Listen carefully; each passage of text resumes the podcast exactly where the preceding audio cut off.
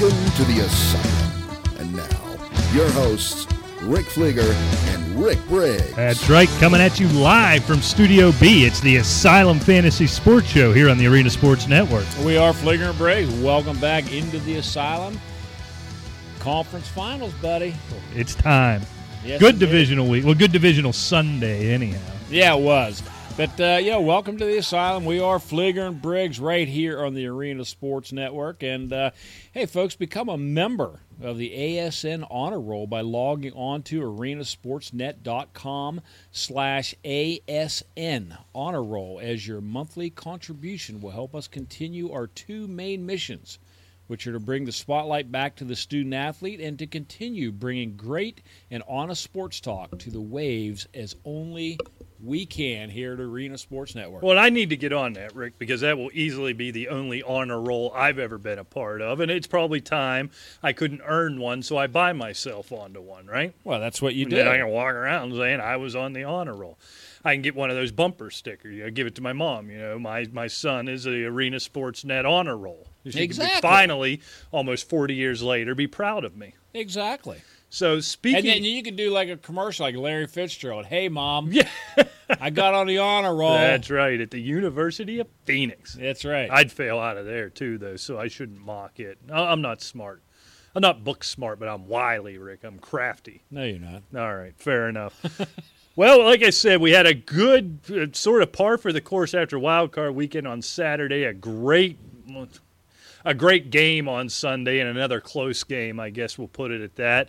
I think tonight we are going to go ahead and break down all of those games, all the nuance, anything we want to talk about there. Obviously, we got to preview these games.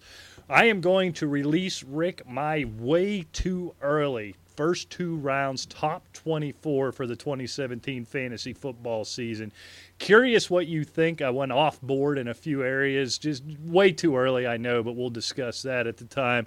More sports headlines. Maybe we'll get into some regular news. Maybe who knows what's going to happen tonight. But let's start with the foosball. We could do that, right? Yeah, why not? I mean, it was a wonderful weekend. And for the record, I am 8-0 so far. Yeah. Luckily, I'm 7-1. I was sitting at 7-0. I had taken Kansas City last week. You took Pittsburgh. So it was one of those deals where I was rooting for myself to lose. I kind of said it at the time. I was maybe hedging myself. Said it was a field goal would make the difference. Yeah. Well, 18-16. Apparently six of them made the difference. Well, yeah. But we'll get to that game last. Let's just take them right in order here, Rick. I'll tell you what, this first one surprised me, not in who won, because this is who we both predicted, but in the dominating fashion that the Atlanta Falcons just smashed the Seattle Seahawks 36-20. Yeah, they did. And Matt Ryan looked great. I mean, you know, what else can you say? What was it, 338 yards, 3 touchdowns? And everybody was involved in this game. Right. On Atlanta, which makes them all the more dangerous, I think. You know, it wasn't just Julio Jones, 11 catches, $175 and 3 touchdowns or something like that. It was everybody. Yeah, I mean, if you look at it, Coleman, 11 rushes. You had Freeman with 14 combined for 100, but around 50 each. 3 catches for Coleman, 4. Yeah, 4 for Freeman, so spread it around there. Julio Jones, 6 catches, 67 yards, had the touchdown. It looks like he re-aggravated that toe. We'll talk about that a lot when we preview the game. Taylor Gabriel with 4 for 71, Sanu 4 for 44 and a touchdown. That offense looks about unstoppable. And what surprised me, Rick, was Their defense looked fast for all the points they've given up this year. Quite frankly, for as bad as they have been this year, they looked fast. They made big plays. They created turnovers. If they play defense like that, Sunday is going to be real interesting when they take on the Packers. Yeah, and I think it's also kind of a testament to Seattle just isn't hitting the cylinders this year. Hey, Thomas Rawls, 11 rushes, 34 yards. Russell Wilson, 225 yards, 17 to 30, 2 picks, 2 touchdowns, just a real vanilla day, which is basically what he's done all year. Yeah, nothing spectacular from him. Him and Baldwin hit that run that they had most of the season last year for about a 4 or 5 game stretch in the middle of the season. But at the beginning of the year, it was non-existent, and at the end of the year, they were just flat bad. Now the defense is banged up. You know, I'll give them that. They're not the same team on the road. But what is missing is the offense. Thomas Rawls. You look at the wild card game, Rick. The way they rolled through that, it to me comes down to having a running game. That's what that offense and what Russell Wilson can do is predicated upon. Going back to Marshawn Lynch days, and when Thomas Rawls isn't having, apparently Marshawn likes that take. But when Thomas Rawls had the big week last week. What do you have? 130 yards.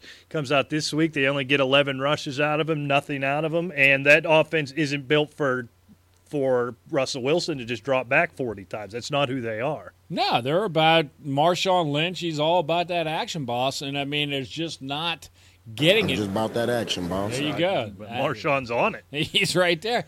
And when they don't have that action, boss, and they're in the run game, they're done. Yeah, and that's what you just wonder. They're banged up on defense, but they're getting a little older. You wonder if that runs over. You call it a dynasty, I don't know, played in a couple Super Bowls, won one, should have won another. It's so hard to play there. Russell Wilson's good enough, but I don't think he's in that category of elite quarterbacks. I'll tell you what, if we want to spin it to fantasy football, he was my guy going into this season, and he hurt me in a lot of places. He sets up for those big games, but it comes down to, I don't know, Rick, as we go, I think one of the hot-button guys in fantasy football heading into 2017 is going to be Thomas Rawls. When he's on, it's really good. When he's good, he's really good. But he number one, he can't stay healthy, and he just seems to disappear for stretches. Yeah, and when do you draft a guy like Rawls? I don't know. For your running, I mean, are you going to for an RB2 with this cat, or are you going to try to get some wide receivers ahead of him? How far can you go? I mean, somebody's going to grab him probably. I think he slots as an RB2. I just don't know that he performs there. I guess that's kind of a cop-out, I understand. But when I sit down and make rankings and then putting together, you know, my top 24 running backs, which I haven't done, I did an overall top 24. Thomas Rawls, just based on potential and ability and being a number one running back, if he can get on the field, has to be there. So I think he slots there, but I have no faith, Rick, that he performs at that level. No, I don't either. I mean, number one, he's banged up a lot. Seattle just seems out of sync. And I'm not sure, quite frankly, he's going to be the guy. Oh, they bring somebody else in. Game after game after game, and that's what you look for. I mean, you know, you look for – I mean, we're comparing him to Marshawn Lynch. I understand that, but you still want a guy like LeGarrette Blount that you know is going to get a lion's share of those carries and delivers on those carries. With Rawls – you know, you can have some of these carries. We lamented about Isaiah Crowell owners. Right. Hey, you know, he averaged one game 12 yards a carry. He had $120, only had 10 carries because they wouldn't run him. Right. Rawls gets 10 carries. He gets about 30 yards. Mm-hmm. I mean, he baffles me. And let's be honest, and we're putting this on Russell Wilson, and deservedly so. He had a tough year. And the offensive line. Yeah. But this read option has to be predicated on a fear of being able to run the ball, right? Right. You're running this misdirection. You're faking the handoff and rolling Wilson out to the other side. If you've got no respect or no fear for the running game, you're not going to overplay that handoff, and you're going to take Russell Wilson away. And you see it here in these games where, what was Rawls' final numbers? 11 for 34. Yeah. Didn't have a catch, so you had no fear of Thomas Rawls whatsoever. So you key on Russell Wilson. If he doesn't, he's not a pocket quarterback. You get tired of saying that. That's starting to feel like a cliche. But he's not a classic drop-back pocket quarterback. He needs space. He needs that read option. And you can't run that if no one has any respect for your rushing game. No. I mean, it's a simple play-action pass. Same idea, right? Does not work if they don't care if you're running the football. Right. I mean, they're not even going to bite on it. Yeah. They don't care. Yeah, go ahead. If it's the same thing with the read option, like you said. It's just if you don't have a running game, all that stuff's out the window, and they're concentrating on Baldwin. Right. Period. Exactly. I'm going to ham Russell Wilson in, and I'm going to lock down Baldwin, and that's the end of your offense. Now, one guy I'm curious about, Rick, it's way too early, and we'll have to see what the offseason does. But a young man by the name of Paul Richardson has done made a name for himself these last 2 weeks in the playoffs. Yeah. Making these Odell Beckham-like catches. You know, not huge numbers. What did he have last week? 4 for 83. But these one-handed catches, he's going to be, I think, highly touted or at least discussed a lot in the offseason. What do you make of it? Is there enough room? Well, let's just say that's who he is. Is there enough room in that offense with the way they do things for Paul Richardson to be a viable fantasy football option? Sure. He continues to perform like that. There's plenty of room. Right. Let's face it. Hey, you say you brought up a guy, and you know, he's making Odell Beckham-type catches. Well, I mean, I know he's not that, but if you said – would they have room for Odell Beckham on that team? Well, that's true. You know what I'm saying? I mean, if he keeps performing, of course there's tons of room. Simple as that. Yeah. It'll be interesting to see when a guy can make plays like that. What we didn't see for him, and again, it's only 2 games, and the playoffs tend to – Vernon Davis is who kept coming to mind when I was watching Paul Richardson do this for 2 weeks. Where I've been a Vernon Davis mark since the day he was drafted. Yeah, just talking about his athleticism. And for whatever reason, he caught my eye, and I rode that pony forever. And for 14 out of every 16 regular season games, he was invisible. And when they had their run with Colin Kaepernick and Jim Harbaugh for 2 years in the playoffs and getting to a Super Bowl, every time we got to the playoffs, Vernon Davis took things over. And finally, I'd get on. I'm sure I did it. I don't remember, but I'm sure I got on and said, see, Rick, I've been telling you since he was drafted out of Maryland, this guy is uncoverable. He's an absolute freak. Watch out for him. He's my number 2 tight end going into the fantasy season next year. And he'd take the whole damn regular season off and do it again the next year in the playoffs. So I hesitate to go crazy over Paul Richardson, but his name's going to come up, and he's going to find himself drafted next year. Well, the thing is, you talk about is there room. I mean, who's going to keep him off the field other than Baldwin? Well, I don't mean getting in the lineup, obviously. I think he's clearly made himself number 2 wide receiver on this team. But in what they do, can they feed enough wide receivers? Do they have to change what they – we don't know what Seattle's going to do in the offseason. It goes right back to what you were saying just a few minutes ago. You need to run the football. Right, yeah. I mean, and then it opens up There's plenty for everybody options. Then. Exactly. Yeah. You're right. I think that's what it comes down to. Well, let's move on from that, Rick, to another game. It was closer for a half anyhow, certainly, than we thought it would be. But in the end, the Golden Boy and the Patriots beat the Texans 34-16. Now, what surprised me about this one was just how poorly Tom Brady played or how really good that Texans defense is. Well, look, it was the number 1 defense in the entire league. Without J.J. Watt, that is so terrifying. Exactly. Terrifying. It didn't really surprise me that they were giving Brady fits for a while, but it just goes to show you, once it wears on, if you have no offense, sooner or later that just doesn't win you football games all the time. Right. And they have they were talking about, I saw it on Twitter somewhere, Houston going into the offseason with question at quarterback. No, they don't.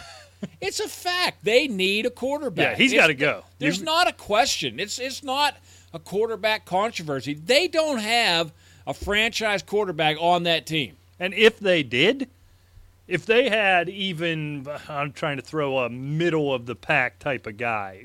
Help me out here. Who was there last year? All of them.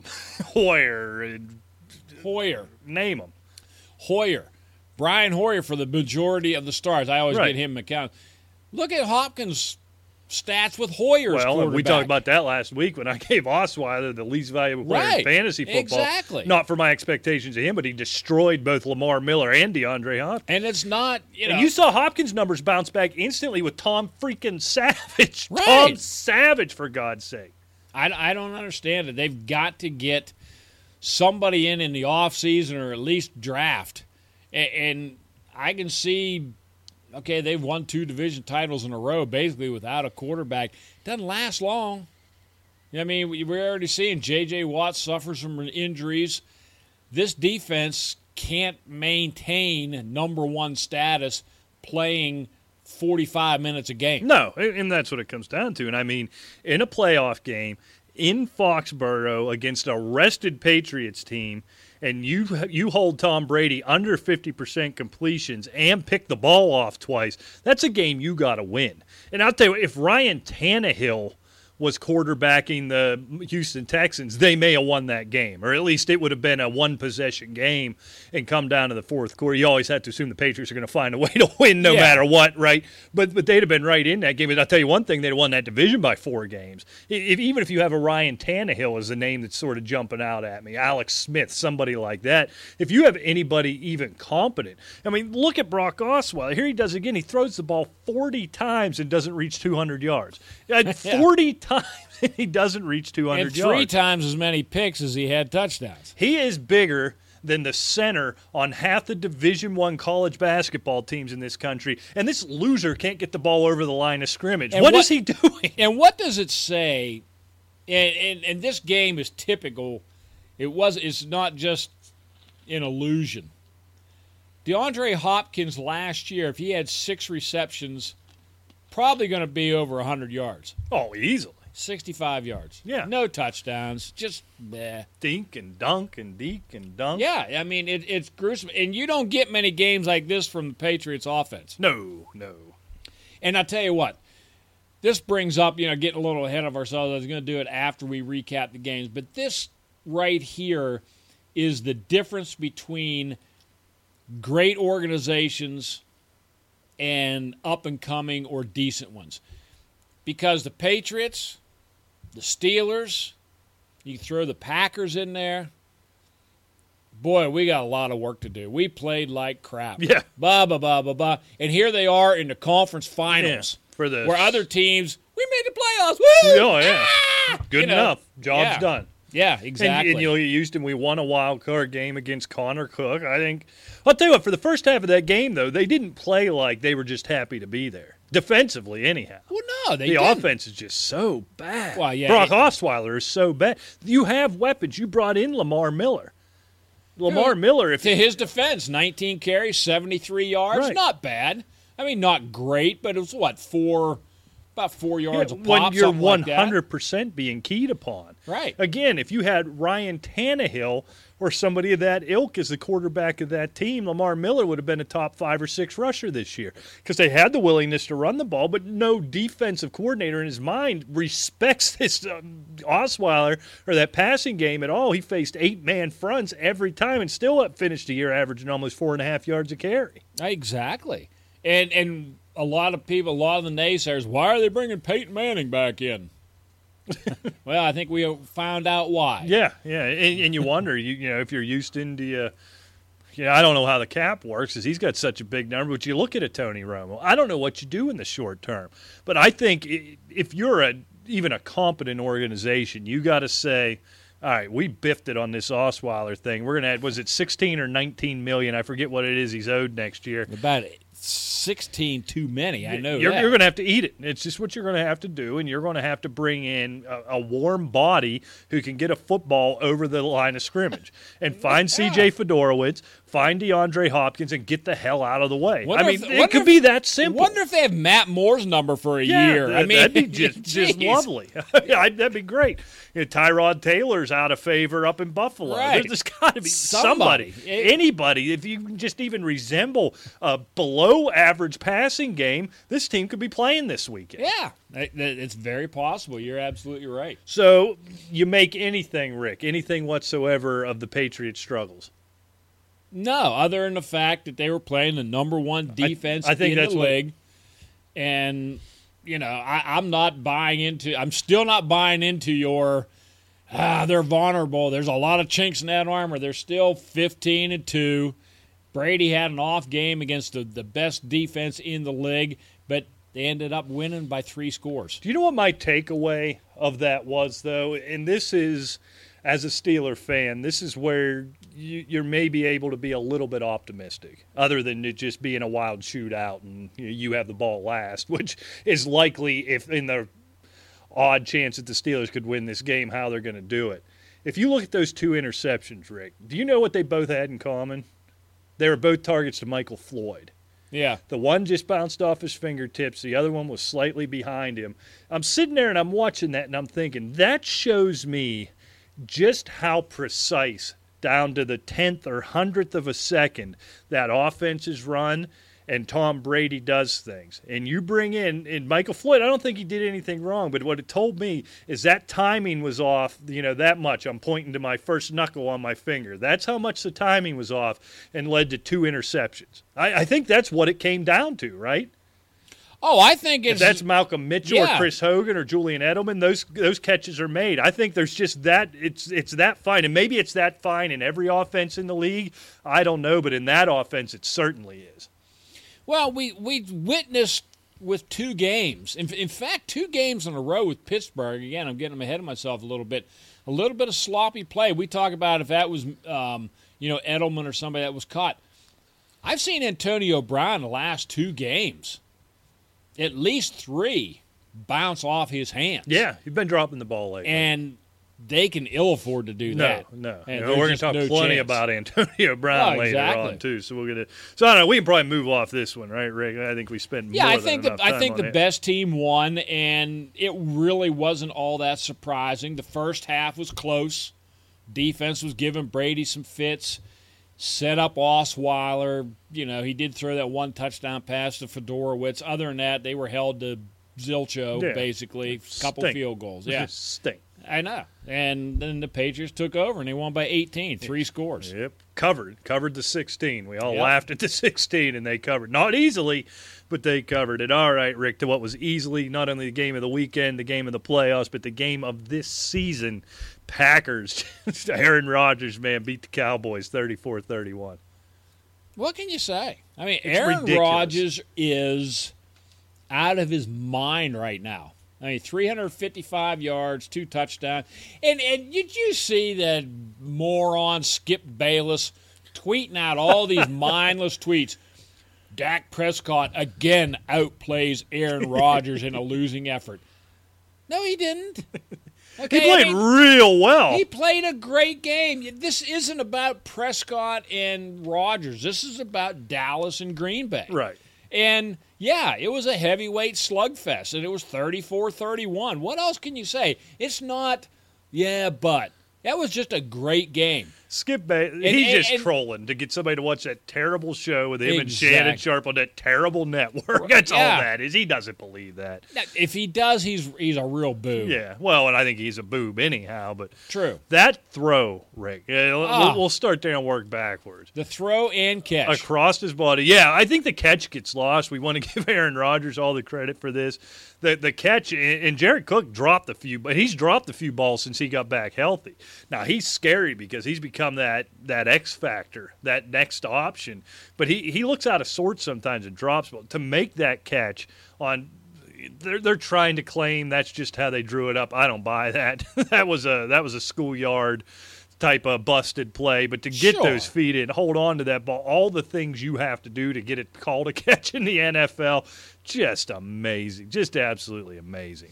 And what I really liked about that was I don't think anybody would have faulted them with it was 40 seconds ago if they'd have just ran the ball, ran the clock out, and let's go to overtime. I'm going to take Aaron Rodgers into OT. Nope, Aaron Rodgers is going to go for the game. And coming off of that sack that anybody else on the planet fumbles the ball, somehow he holds on to it, gets the wind knocked out of him, rolls over, calls timeout. Because that told me the timeout wasn't coming from the bench. Right. McCarthy said, all right. You're right. Let's go to OT. Let's shut this down before something. Because if he fumbles that ball, now Dan Bailey's the one we're talking about today because he kicks a 50-yarder to win the football game right there. Aaron Rodgers calls the timeout, makes the play, and just what a great ending. But what a great game. And, you know, Skip Bayless can shut up. But what Dak Prescott did, I picked Green Bay, number one, like everybody did. Aaron Rodgers is on this hot streak. I'm not picking against him. But number two, and I need to shut up, Rick. So I'm going to say, Rick, shut up.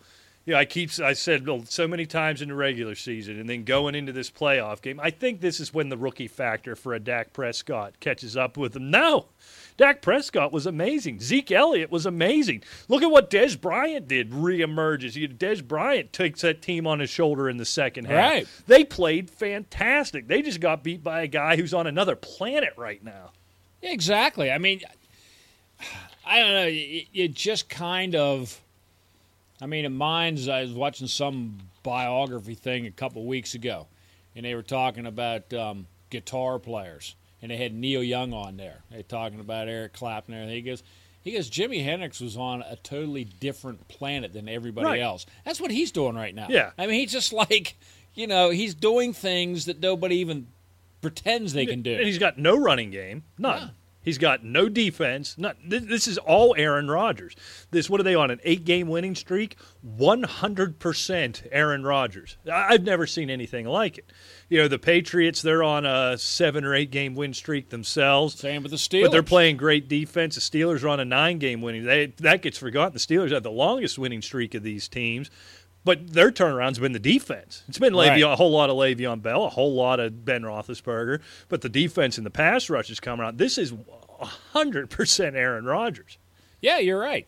And, you know, I'm going to give you a little kind of a comparison here that we're talking about.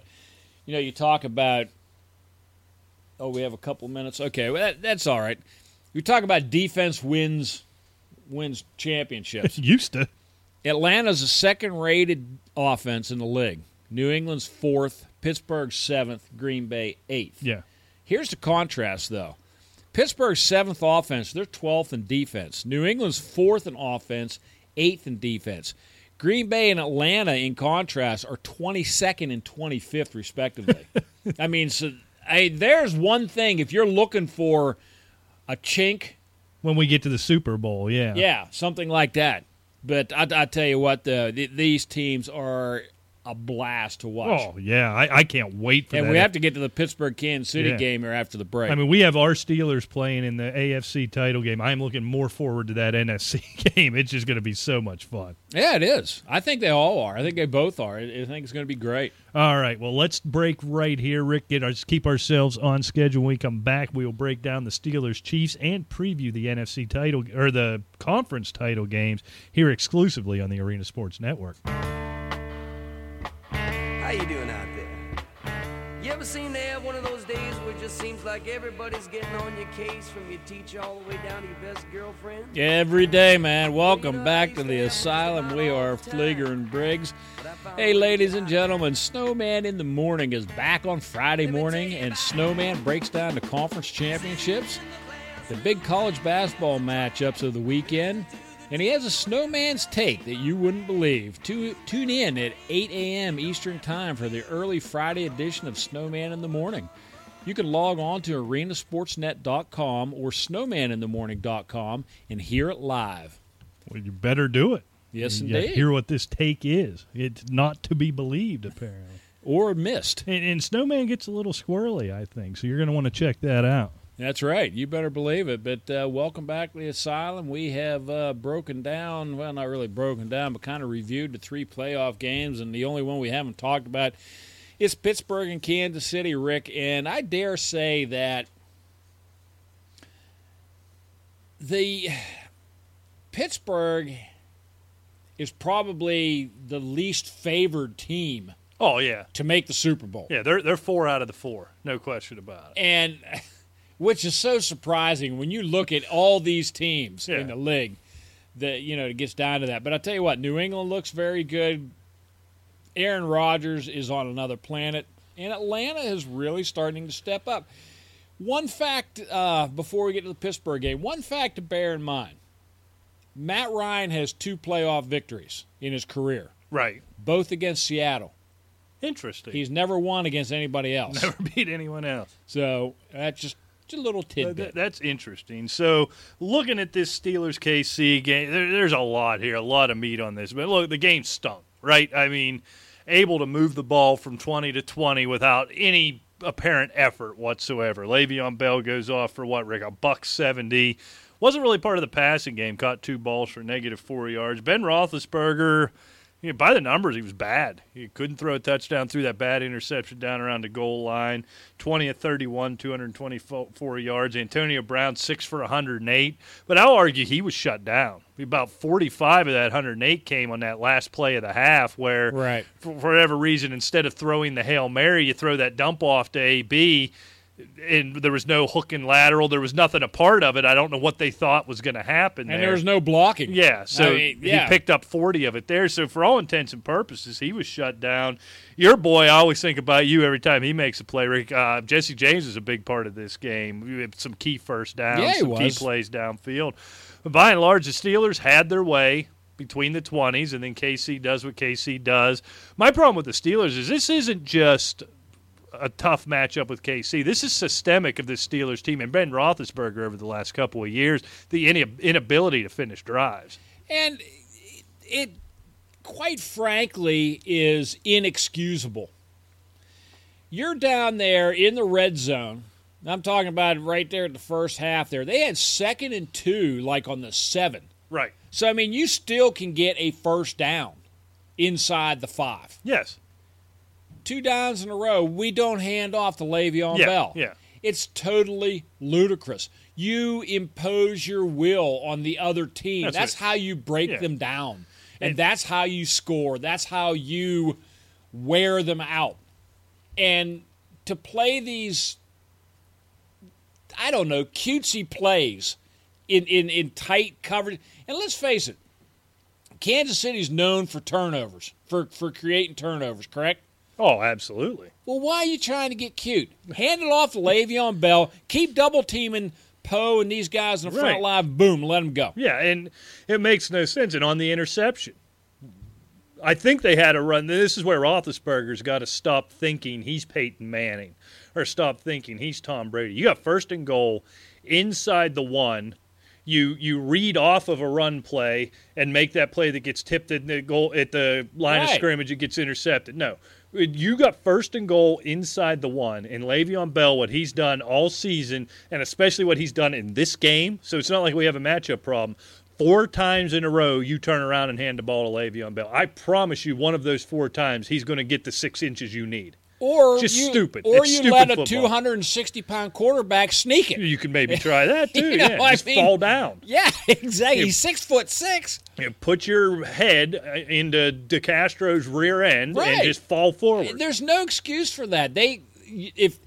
Look, I mean, this isn't breaking any new ground. This isn't headlines. No. But they don't finish drives against New England, they're going to get murdered. Oh, absolutely. Simple as that. Yeah, I mean, they just have to – quit being fancy and just get the job done. And if there's a team out there that you better impose your will upon, it's New England. Yeah, you've got to come in and you've got to establish. Another really, really good performance for that Steelers defense, especially along the edges, especially for that linebacker core. Shazier getting the job done. James Harrison, just an absolute freak. Good defensive line play. You know, really shut them down. If you put the ball in the end zone one time, so if you have one and Boswell only ties the record with 5 field goals, that game's never in question. You never have anything to worry about. So a great defensive effort. I wanted to talk about more of the ancillary stuff for this game. It is what it is, whatever. We'll cover more of the Steelers in general when we get to our preview of the AFC title game. Let's start with the 2-point conversion, the hold. Right. And Travis Kelce just going nuts. I was going to pull the audio, and I thought I don't want to give that clown any more airtime. I can almost forgive it from a guy like that. All right, shut up. That's all I got to say to Travis Kelce. Just shut up. But this is what I'd expect from him. This is what I expect from a player. But for Andy Reid to come out and say, I reviewed the film, and that wasn't a hold. I mean, what are you talking about, you big cow? That is the definition of a hold, Andy, the definition. No, Andy, you're right. That was not a hold. That was a pro wrestling clothesline takedown. And here's just a message for me. This isn't Homer talking or anything. If this is a Green Bay-Dallas game, this would have been a message to KC fan. Shut up. Yeah, just quit whining. Because here's the problem. Peters doesn't hold Harrison. They may not have a quarterback right now. Right. he would have been looking out his ear hole at minimum. And he may be in a cast, worst-case scenario. Yeah. Because he was going to get killed. Oh, now the narrative in Kansas City, Rick, I can tell you, I looked into this, was that Harrison wasn't going to get to Smith anyhow, and that's why they felt it shouldn't have been called. They probably, there was some columnist out there I read, and it was written, this isn't a quote, but it was probably by the definition and letter of the law hold, probably. But the fact that the situation in the game and the fact that Harrison had no chance of getting anywhere near Smith before that ball came out, that's why that flag shouldn't be thrown. What are you talking about? Maybe Smith gets the ball off, maybe. But he would have legally been planted 8 inches into the re-sodded turf of Arrowhead Stadium if that hold hadn't occurred. Oh, I agree. And they can bloviate all they want about how he wouldn't have gotten there. But the mere fact that Peters clotheslined him and was and had him up under the chin and the neck and the shoulder and was driving him out and to the ground. Right. Yeah, it put about 10, 12 feet between him and Alex Smith. Yeah, I have no patience for, at the end of a game like that, a team taking no accountability for, look, you came out and you drove the ball down the Steelers' throat the first possession. And then you drove it down their throats the second possession. And for the other 54 minutes of that game, you took a nap. How about take some accountability for that? How about Travis Kelce, you shut up and look at the easy ball you dropped down inside the red zone early in the game that ultimately led to a punt. The ridiculous unsportsmanlike you took roughness or whatever that moved you from a 3rd and 10 to a 3rd and 25. How about you look at that? I hate these teams, and to see it coming from a coach is jarring, where you do not take any accountability for your failures in a game you should have won. You shut down one of the 4 or 5 best quarterbacks in the NFL. You survived a record-setting performance by a running back. It was there for the taking. Your defense did everything you needed them to do, and you didn't get the job done, and this is what you want to claim? Yeah. This is how you're going to sleep tonight? Come on. They should be apologizing to the defense and to the fans instead of whining to how they were ripped off. Look, KC fan, I understand that. Fans should be going nuts. I think great with that. Yeah, me too. I have no problem with that. Travis Kelce, shut up. I mean, that's ridiculous. And he's going to get a mega fine. There's no doubt about it. They're telling the guy shouldn't be allowed to wear the stripes, won't be able to work at Foot Locker. That's a good line. It's a good line if it was another play. You know what I mean? Number one, he wasn't involved in it. Right. Number two, it was blatant. Yeah, I don't understand. Yeah, I mean, if it was a Dez Bryant catch from last year in Green Bay, then fine. Yeah, that's a good line. Yeah, freak out. So here's what I want to ask you, and I always think of you when I wonder these things, because I'm completely torn.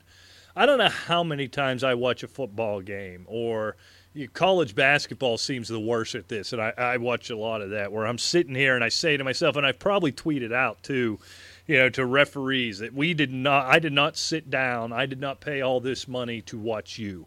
And I know 1,000 times it's come spewing out of my mouth. At the end of the game, you got to let them play. You got to let the players decide. But at the same time, when it's something that blatant, I find myself defending it. I guess my take is this isn't the NHL, where in the NHL in the playoffs they swallow their whistles, and in the third periods of a playoff game they just leave them in the locker room because they don't need them. What do you think of the notion? Because I know I've said it. I don't agree with it in this case, but I know I've said it, that you got to let the players decide this. But what you just said about the NHL is a little bit incorrect in the fact that you watch the playoffs.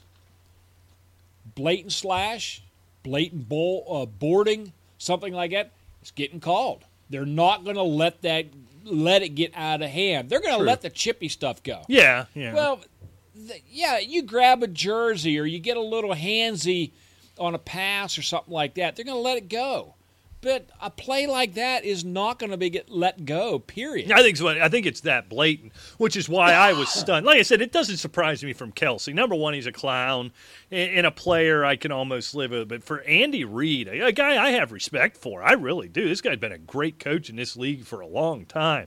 for him to come out and say, well, that, not only to say it shouldn't have been called, but to say, you know, that wasn't even a hold. I mean, come on, it's so blatant. That's how I can justify my feelings towards this when I am the guy, Rick, a lot of times who yells, stop this, enough of this, let him play, let him play. Yeah, I don't know. I mean, it's you want them to stand up for themselves, understand that, but, you know, I don't like to hear this sour grape stuff on something like that. No, that's what it feels like. That's what it feels like. The Des Bryant catch last year always sticks out because that was such a controversial play, and it wasn't a penalty, okay? It was a judgment call on a catch, and they had all the guidelines, yada, yada, yada. This was just a blatant hold. You're not allowed to hold. Yeah. Okay?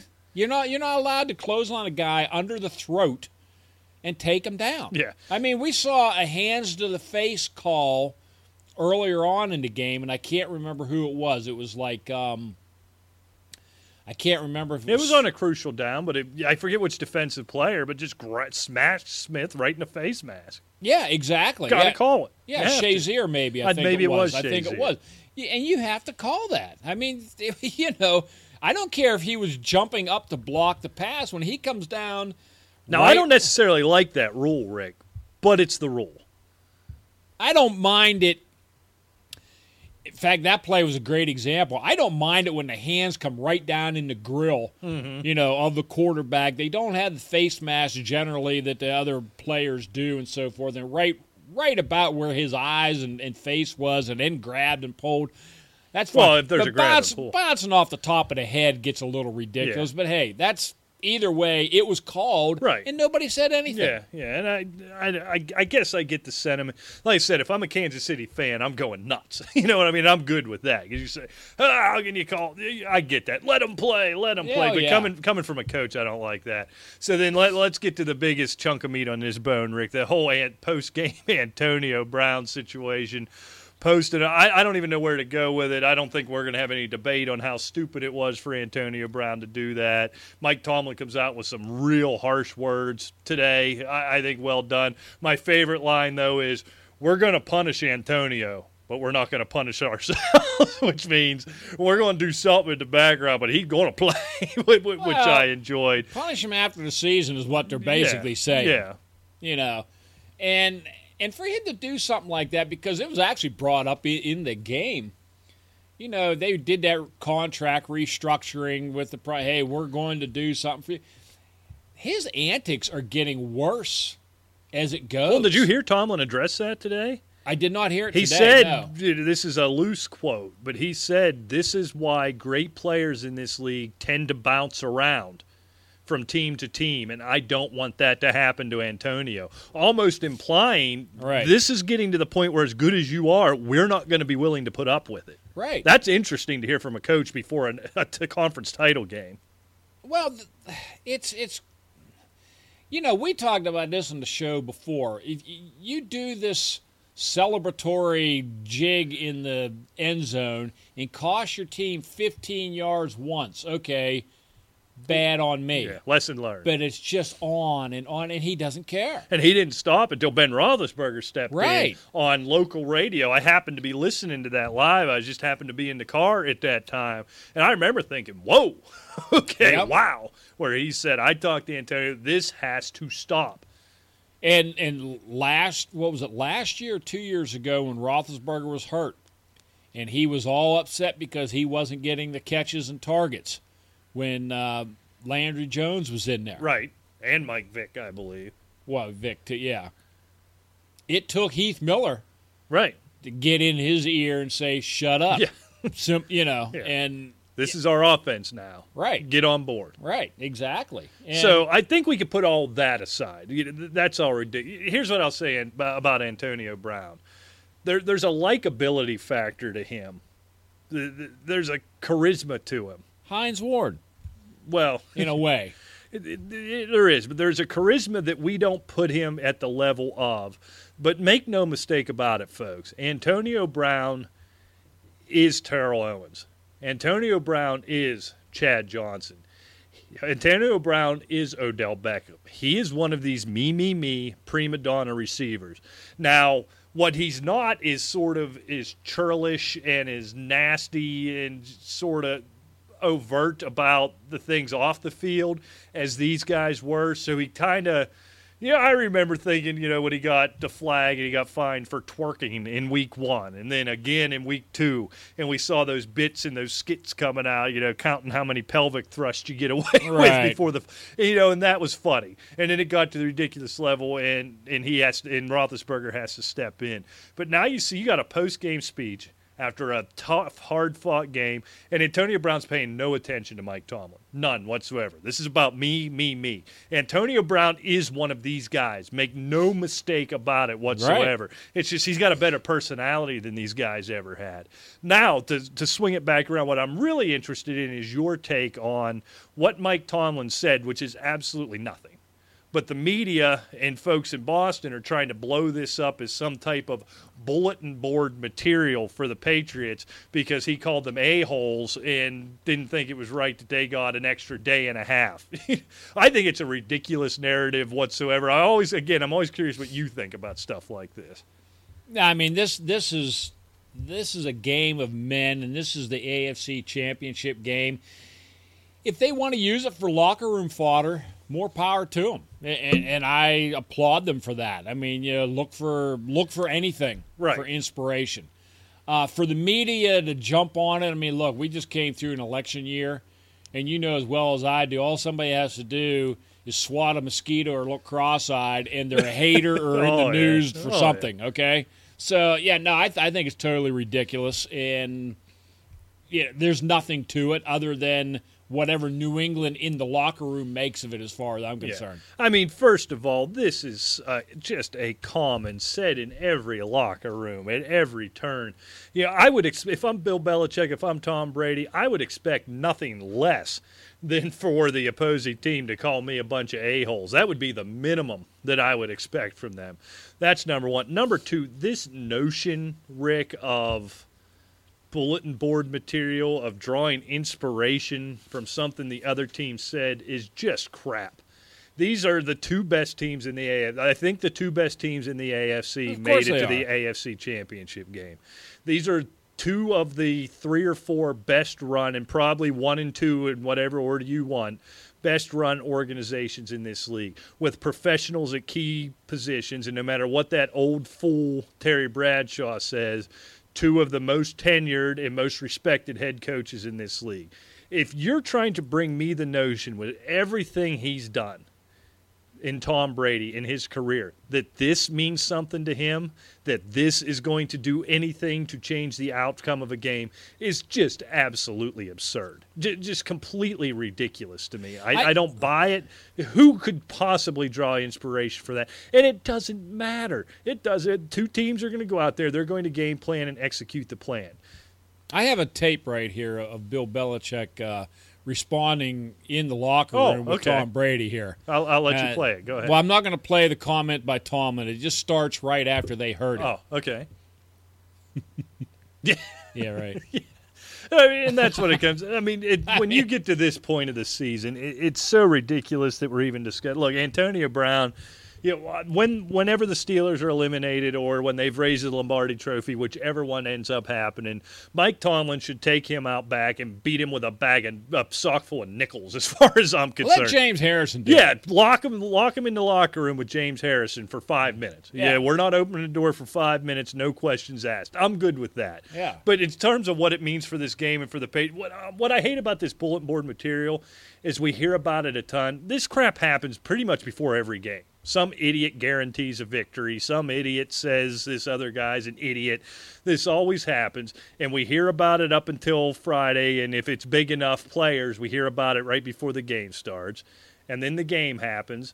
If the team who was offended wins, we say, look, you know, Briggs gave the Patriots extra motivation by saying this about him. And if the Patriots lose, we never talk about it again. Right. So, I mean, we think we have all this evidence that this stuff works and this stuff riles up other teams. That Patriots team is such a professional organization. This is not – it's going to be the last thing on their minds. No, you exactly. People locally keep bringing up – was it William Gay? Who was it years ago, Rick? Remember, the Steelers had a regular season game up there in New England, and they had some rookie corner who popped off. I should have done more research on this. And Tom Brady picked on him and just chewed him up. And remember, he even pointed at him and yelled at him after one of the touchdowns. And the Patriots blew the Steelers out, and everyone says, see, as if to imply the Steelers would have won that game had this rookie not popped off at the mouth. Yeah. No, Tom Brady didn't pick on you because you said something stupid. Tom Brady picked on you because he identified you as the weak spot in that defense, and that's what Tom Brady does. Right. So irregardless if you said Tom Brady is second only to Jesus Christ on this planet, or you called him a child molester, it didn't matter. You stink, and he exploited that. That's what this game comes down to, and this narrative has to go away. And he just let you know that he heard what you said. Yeah. And you can zip it, rookie. Exactly. Look at me. Yeah. Look up in the press box. You see that supermodel? You see these 4 Super Bowl rings? You can shut up. How about that? Right. And that's what Tom Brady does. So all this needs to go away. Yeah, but I think that's what I advocate is either 5 minutes alone in the locker room with James Harrison or a tube sock full of nickels. I don't know why that's popping in my head, but well, give the tube sock full of nickels to James Harrison. Oh, Jesus! Now you got a crime scene on you. Well, that's true too. All right, Rick. He may just eat the nickels though. All right, enough of this. What already happened? This past casting. Well, Rick Briggs. I've got some stuff I need to cover before we get into some other stuff. Just to let you know, while we were talking about that game, I did receive a tweet. Oh, you received a tweet. Excuse me, not a tweet, a text. Oh, okay. Cletus is not going to show up tonight. Oh, well, that's nice. Just 45 minutes into the show, that was nice of him to let us know. Yeah, I'm sure. What are we going to do about Cletus? He's going... Tube sock full of nickels, you think? Well, he's going to be here next week. Oh, I'm going to hold my breath for that to happen. Yeah, I know. He's going for his master's, I think, in interpretive dance. But he hasn't been here since Thanksgiving. There was Thanksgiving leftovers on the table, I think, the last time that clown was here. He showed up for a slant in December on Sunday. Hung up on Jersey and then left. Yeah, yeah, that's true. Yeah, poor Jersey. But anyway. Well, what do we do with him? We'll just, I don't know, maybe James Harrison could come down here and we'll leave him down here for 5 minutes. There we go. Lock the basement door. Of course, then we'll have to make a new studio. Yeah. Because then he'll use Cletus as a club. We'll find another room. Yeah, we don't want to destroy the studio. We can move Studio A temporarily anyway. If we had to. Yeah. Anyway. You know, we love tooting our own horns. We do. And so forth, you know, because we're good at it. Right. Right? We'll call ourselves out, but if you give us some praise, you're never going to hear the end of it. Well, you know, I don't ever take any of the Asylumites lightly, you know. No, but, there's so few of them. That's the thing. That's true. But you're all special to us because you're easy to remember. That's right. They're like Rick and Rick's kids. Yeah. Both of you we hold in very high regard. Thank you. Yeah. Yeah. Whatever happened to that kid? I don't know. Alex, wasn't it? Yeah. He's Alex. Better. He knew more than we did when he was when he was 9. He knew better than we did. Yeah. I think he probably is hosting these on ESPN now. I think so. Yeah, he's probably with. Well on his way. Yeah, but that kid knew his stuff. Maybe he'll be on with old Skip Bayless and Shannon Sharp. Getting Skip out of there and getting an intelligent voice in that conversation. Yeah, no kidding. I like that. Yeah, we haven't heard from him all season. No, Alex, anyway. If you're out there, shoot us a tweet. Yeah. What's the matter with you? I mean, don't yell at the kid. Why not? He can hold his own. He's a good kid. Zip it, old man. That's right. Anyway, we got a really nice email last week from our boy Dean. Dean from Connecticut of the Slant. And he was actually listening to our show last week. You know, we were talking about the New Year's fantasy resolutions. Yeah. I won't read the whole thing, but I'm going to... And he was going into Week 17. He had an 11-point lead, and he was playing the guy with the most points in his league. I remember that. He had Gordon. He had everybody hurt. Oh, yeah. A.J. Green. Listen to this guy. Okay, now remember, Dean lost Keenan Allen and Danny Woodhead early. Real early. Early in the year. Well, going into the championship week, in fact, he said he renamed his team MASH Unit 1. He had no A.J. Green, like you said, no Melvin Gordon, no Cameron Brate or Lamar Miller. That's bad news. No, thrown on top of Keenan Allen, Danny Woodhead. Now, and he was, where was it? He drafted, I'm trying to get through some of the points. Okay. Anyway, long story short, he smoked the unbeatable guy for the championship, and he won by almost 100 points. Whoa. In his Super Bowl. And he said he wants to thank Asylum for yet another hard-fought championship season. That's 2 out of 3 years we limped him into a title, didn't we? 3 out of 4, I believe. He won 2 in a row. And then he brings up a couple years ago. We'll talk about that because we can't never let Dean off the hook. The dreaded C.J. Anderson, Ronnie Hillman season. It sticks in my mind. But He tried to do that to us with Kobe Fleener this year until we finally shut all that noise down. We had to shut that down. Or turn the station. Yeah, do not ask us about that meathead again. But anyway, he said early, he said, you remember early on when things went south and you guys said you were going to help me to make the playoffs. Well, he was happy to hear it, but he thought that we may have been drinking a little too early in the mornings on Sunday. Well, mainly you, but we won't have that conversation with the microphones on that we had before the show started. Can I continue with the praise? Point being you're an alcoholic, but go ahead. No, the point being is you are absurd, and you just wish that you could drink once in a while. Day drinking on a Tuesday is a bit of a show. That's all I'm saying. Go ahead. I have no idea what you're talking about. But he cannot believe it, and the other players are in shock, too. You notice that. Little by little, each week. All right, now you're not going to ruin my speech here. All right, go ahead. We'll run over this. Little by little, each week on the Sunday morning slant, the right calls were made, and at the end of the season, championship. He goes. I hope you now can forget the C.J. Anderson year that put me in 5th place.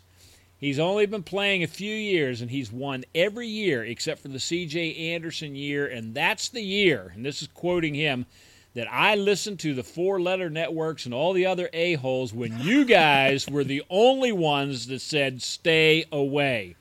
Dean, we scolded you long enough on C.J. Anderson. We're glad that you saw the light. He's now, off the hook now. Don't ever draft Kobe Fleener again or ask us about it, because that's 2 guys. Yeah. We're good. And remember back the C.J. Spiller days, Rick. We lost listeners and followers because of that take. Yeah, I know. But tell you what, he's retired. Yeah. And you know, we still like our boy Ajayi. Well, absolutely. That's my man. And we're going to talk about him when we get to the top 24. But when we come back, thank you so much, Dean. That you really, we make light. That means a lot. We don't, as when you do a fantasy football show and an advice show and a lineup setting advice show, you hear it when you're wrong. You don't get praise very often. So we don't take this lightly. We do appreciate it. Just tweeting a couple days ago, Mike Clay from ESPN, I think he's ESPN or CBS, one of them two, you know, that we've known for quite a while that he's moved up in the profession while we're still here. But anyway, he was lamenting on how some guy called him out because he recommended somebody that didn't do good this week. Right. And calling him all kinds of names and everything. Look, pal, you didn't give Mike Clay his job because he predicted stuff for you. I mean, you know, you go through and you make the best possible choice. It's not always right. No. For more often than not, for your boys, it's right. But we won't go down that road. All right, Rick, we are over time. Dean, thank you so much. When we come back, finally, we will predict the conference title games and maybe get into a little fantasy football. All that and more here exclusively on the Arena Sports Network.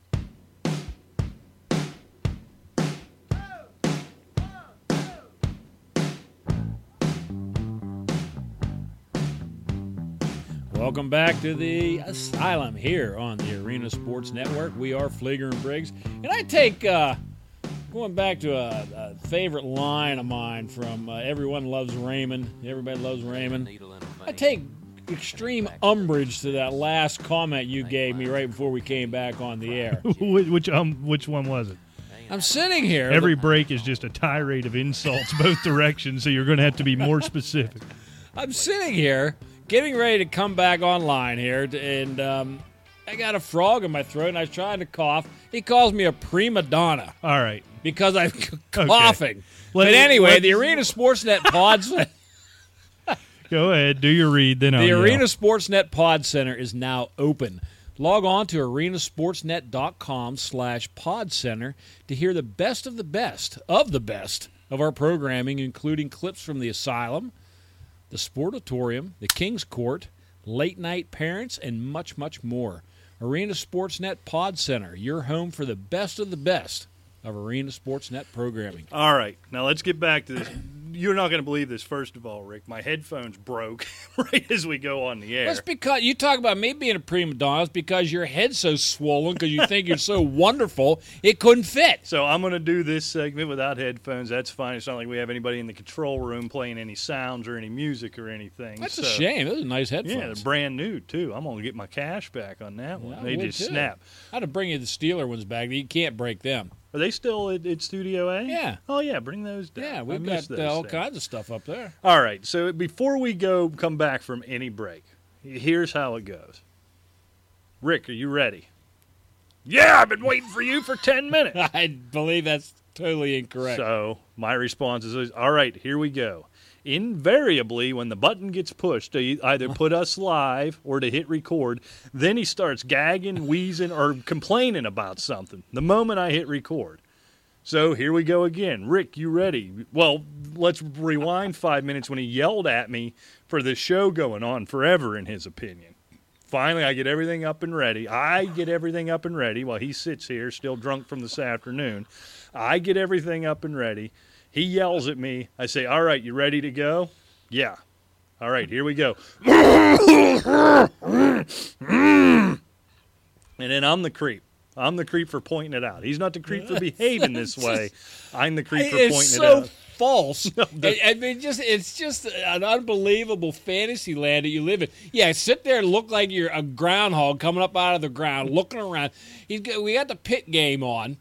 And he's pit, baby. Sitting there watching them get beat yet again, and you'd swear it was the Super Bowl or the national championship game, and they're getting hammered by NC State, and they'll probably lose this game as well. And you just dream up stories just because you're mad because Pitt can't win. Well, I am mad about that. I'd be mad about those headphones. Yeah, I will say that. It's driving me nuts. It's weird to do a show without them on. I might have to. I don't want to switch microphones at this point, so I'll tough it out for this segment, Rick, and then I can make the switch during the break. If I had a producer here, he could easily switch out a pair. Well, he did send a text. He's not coming. It's good to know.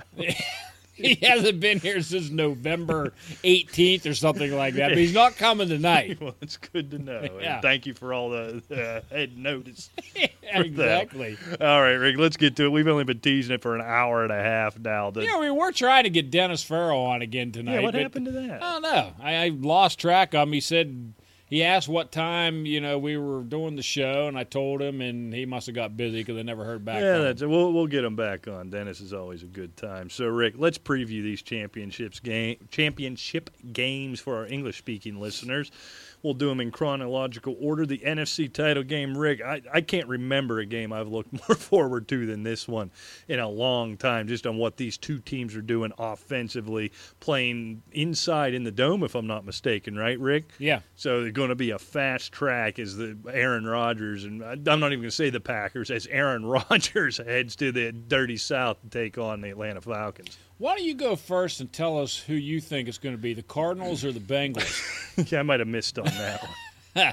I mean, I've got to just go. Look, back in August, I predicted Green Bay, Pittsburgh to the Super Bowl. I'm going Green Bay, going to Atlanta and winning in probably a barn burner like we saw in Dallas.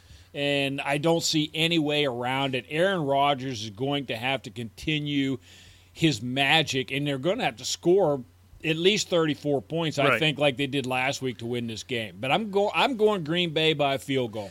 Yeah, this one's so tough. I jotted down sort of questions. These are the questions that went through my mind in trying to predict this game. Number one, Rick, can the Packers' secondary, as banged up as they are, and this is big to me, as banged up as that secondary is for the Packers, can they even slow down this Falcons offense? I don't think they can, Rick. I don't see any way in which they're not going to have to score 37 to win this game. and with no running game, and we don't know about Jordy Nelson. And he was actually the next question, is Jordy Nelson going to play? We're not going to know that probably right up until noon on Sunday before we're going to know for sure. And even if he does play, is he going to be able to take a hit? It sounds like he's got a severe, severe rib injury he's dealing with, which just affects, affects his ability. Even if he's, you know, I assume he's tough enough to take these hits, but it affects his ability to play over his head, if that makes sense, even reaching up. We've all had rib injuries and just how miserable that is.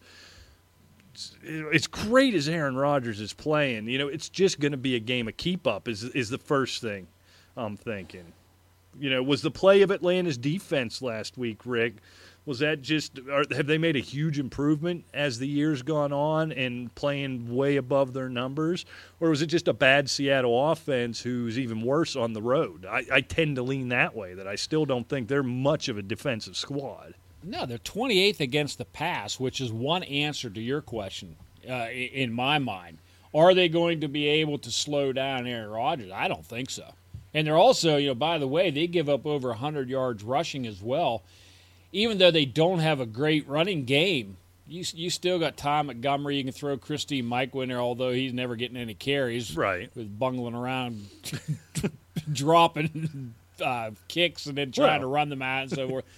But, no, I mean, their defense is not that good. Look, we talked about Seattle early on in the show. They're just not hitting the cylinders, and for them to shut them down, they scored 20 points on Atlanta, and that's a mediocre offense at best. Oh, right now. Well, you know, Aaron Rodgers is a whole different planet. Now, I'll bring up one more question to you, which was a fact that I gave you that little tidbit earlier on. He's got 2 playoff wins in his career. Right. Both of them against Seattle. He hasn't beaten anybody else. No. What kind of games Matt Ryan going to have? Is it going to be just, it's going to be Green Bay trying to play catch-up? Or is it going to be Matt Ryan, all of a sudden, some pressure put on him to try to keep up to Aaron Rodgers? Yeah. And then does Matty Ice tend to melt a little bit? That's the question in my mind. Yeah, that's interesting. So here's what this one came down to for me, Rick. From all these questions, it came down to one. There is little doubt in my mind, except for at the quarterback position, the Atlanta Falcons are a better football team, at least right now. Yep. They have 2 amazing running backs. Green Bay has no running backs. They have a wide receiver running the ball. As bad as both defenses are, the Atlanta defense is better. At least they're faster. I'll say that. Maybe Green Bay's offensive line's better, but not much. You don't see Matt Ryan getting knocked around either. The Atlanta Falcons are at home, and save for the most important position, are, Rick, I'm going to say a significantly better football team than the Green Bay Packers. So the question becomes, is this thing just meant to be for Aaron Rodgers? Has he just put himself in this upper stratosphere that no one's ever seen, and can he, for a 9th time in a row, put this entire franchise on his back on the road and win a playoff game? I'm going to sound foolish here because it's going to go against everything I've said for the last several weeks, but I'm going to say it ends here, Rick. And it doesn't crash and burn. It doesn't. I just think there reaches a point when you meet your match offensively. They almost had it last week against Dallas, who was their match offensively. Obviously, it came down to a field goal. I think just the magnitude of this game, the way Matt Ryan has played this year, who for my money, because the playoffs don't count, is the MVP of the National Football. And I know that's not a popular opinion. Everybody, it's got to be Brady or Rodgers. And I'm not going to argue that. Why? I'm not going to argue. You know what I'm saying? I'm not going to argue. All 3 are worthy. But if I had a vote, and I clearly don't, if I had a vote, my vote would go to Matt Ryan for what he's done. I think in a shootout, just like this game ended in this same stadium in the regular season, it's going to come down to who has the ball last, right, Rick? I think Matt Ryan against that defense is a field goal better than Aaron Rodgers against the Atlanta defense. I'm going to take the Falcons here 37-34. It would in no way surprise me if I'm wrong on this. I just have to think, when I look at the other issues that the Falcons can present offensively in terms of a running game, in terms of what those running backs can do in the passing game, all the things Atlanta can do, and as bad as their defense is, they have some speed, and maybe they can make a play. You wonder, I don't think it's a crash and burn for Aaron Rodgers. I just don't know that one guy on the best hot streak in my lifetime. There's probably been better hot streaks in the NFL history. I don't want to be that guy who says whatever's happening now is the most amazing thing in history, but this is in the top 10, I'm willing to say. I just don't think you can ride that the whole way to a Super Bowl championship because, remember, they've been playing in playoff games since about week 9. And you just think you're going to meet your match eventually. And I think this Atlanta team offensively is their match. Everything you say, I agree. I mean, offensively, they are their match. Defensively, they both stink. So, yeah, I mean, it just points to a shootout. Last team with the ball wins. I'm just going with my original gut from way back in August. I'm going same score, only Green Bay. Yeah, and I think you have to. If I'd pick Green Bay and not Arizona, I'd take Green Bay here. It's probably going to be a dud, Rick. A blowout one way or the other. Probably 9-4. Or it could be that. No, I don't think it could be. You know, for all of the woes that the Falcons secondary had against the pass, you know, the Packers are 30th in the league against the pass. And they're keep bad. And they keep losing people. The bad players they have in the secondary, they're losing at an alarming rate. You may be getting a call pretty soon. Yeah. And you just wonder if that ends up being the difference. All right. So we're going to disagree there. I got a chance to get I got a chance to get back even with you. All right, Rick, here we go. This one's big for us. Us Yinzers. Homer time, Rick, is our Pittsburgh Steelers go to Foxborough to get their brains bashed in by the Golden Boy and Tom Brady. And, of course, because I picked Pittsburgh Green Bay in August, I'm going out and lit. I'm taking Pittsburgh. Some way, by hook or by crook, and I think it's going to be more defensively, maybe causing a little bit, maybe even hurting Tom Brady. Maybe James Harrison doesn't get held and gets to him. I don't know, but I'm going Pittsburgh in this one just because, 4 or 5 months ago, I picked them, and I'm sticking with it until the bitter end now. I'm good with that. But I, as someone who picked the Cincinnati Bengals, am able to look at this with a little more objectivity. Right? Exactly. So everybody out there says, Briggs took Pittsburgh and Green Bay. Well, yeah, but I picked them 5 or 6 months ago, so I'm sticking with it, by God. And you have to, and I would mock you if you didn't, if you backed off. Yeah, and I'm going Pittsburgh. I'm going to go – it's going to be – you know, it's going to have to be – 31-30. If Pittsburgh's going to win, they're going to have to put up 30. Yeah, no question about it. All right, so I looked at this one at the same way in terms of questions. Some of these we can't answer. But I think it's very important, Rick. Does Ladarius Green clear that concussion? Let's try that whole sentence again. That head thing, I might have the concussion. Does Ladarius Green clear this concussion protocol and play in this game? If he does, he could be that X factor, that game changer that Gronk is for the Patriots and him being out.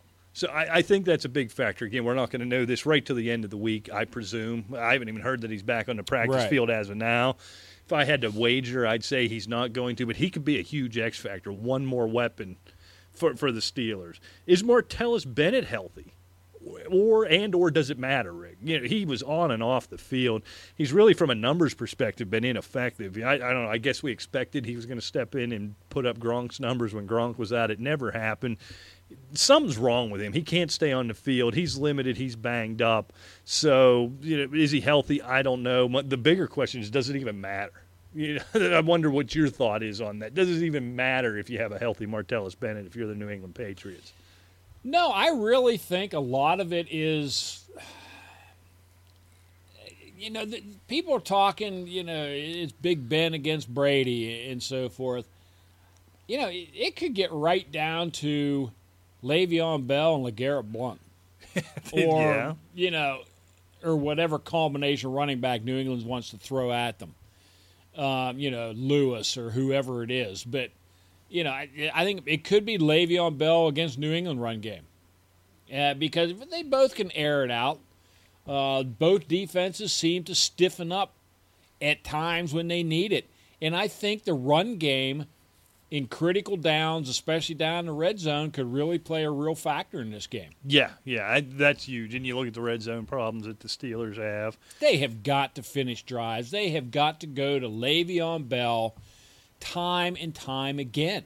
I mean, I'm not saying you have to run off tackle every single play, but you get him the football. Yeah. He's the best player on the field on either side of the whatever team you're playing. He could be the best player in the league right now, period. Right. So the biggest question here, Rick, and I think this ends up deciding the game. There's two factors that decide this game. We all know Bill Belichick, how he wins games, how he wins championships, is he identifies your best aspect and he takes it away from you, at least on the defensive side of the ball.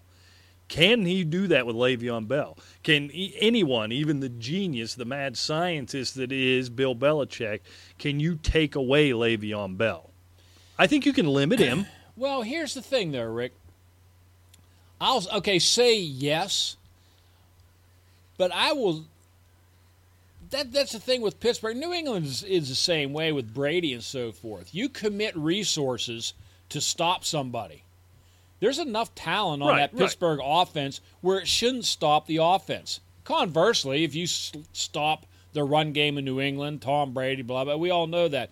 I mean, they're explosive offenses. They're fourth and seventh in the league. So we know they can score points. And if you concentrate on stopping one player, somebody's got to be open, right? So, I mean, it's... Thought being, if you load up on the run, Antonio Brown, for all his nonsense this week, is going to kill you. But here's where my concern comes in, and it becomes about Ben Roethlisberger. And we saw it even in the game last week, in a game they won. You win a tough road playoff game. It's really hard to criticize a lot of things.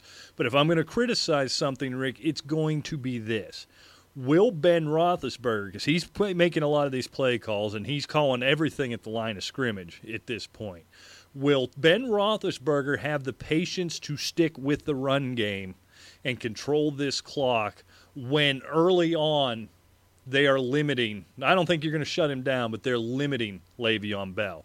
Here's my concern. You go in with the game plan. It's going to take 35 carries, but we're going to get 100, 100 and a quarter out of Le'Veon Bell.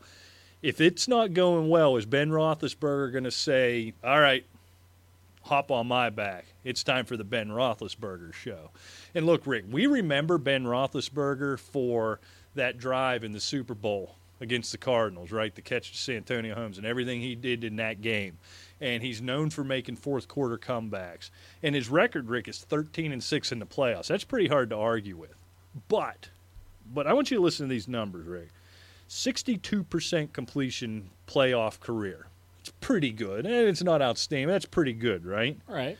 24 touchdowns, 22 interceptions. Right. He does not dominate games in the playoffs. He does not take them over. He is a cog. When you look at their championship teams, they ran the ball. They play good defense. He's just an additional piece. He is not the guy. I think they need to find a way to avoid Ben Roethlisberger from trying to take this over, from trying to keep up with Tom Brady, from trying to solidify his legacy by keeping Tom Brady from going to his 7th Super Bowl by going to Ben Roethlisberger's 4th. I don't think, Rick, you're able to control that. And quite honestly, I'm a fan of the kid. I think Ben Roethlisberger and his ego ultimately cost him this game. I think the Steelers' defense are going to be able to get enough pressure on Tom Brady that they don't go out and score 35 or 40. I've got the Patriots here, Rick, 27-19.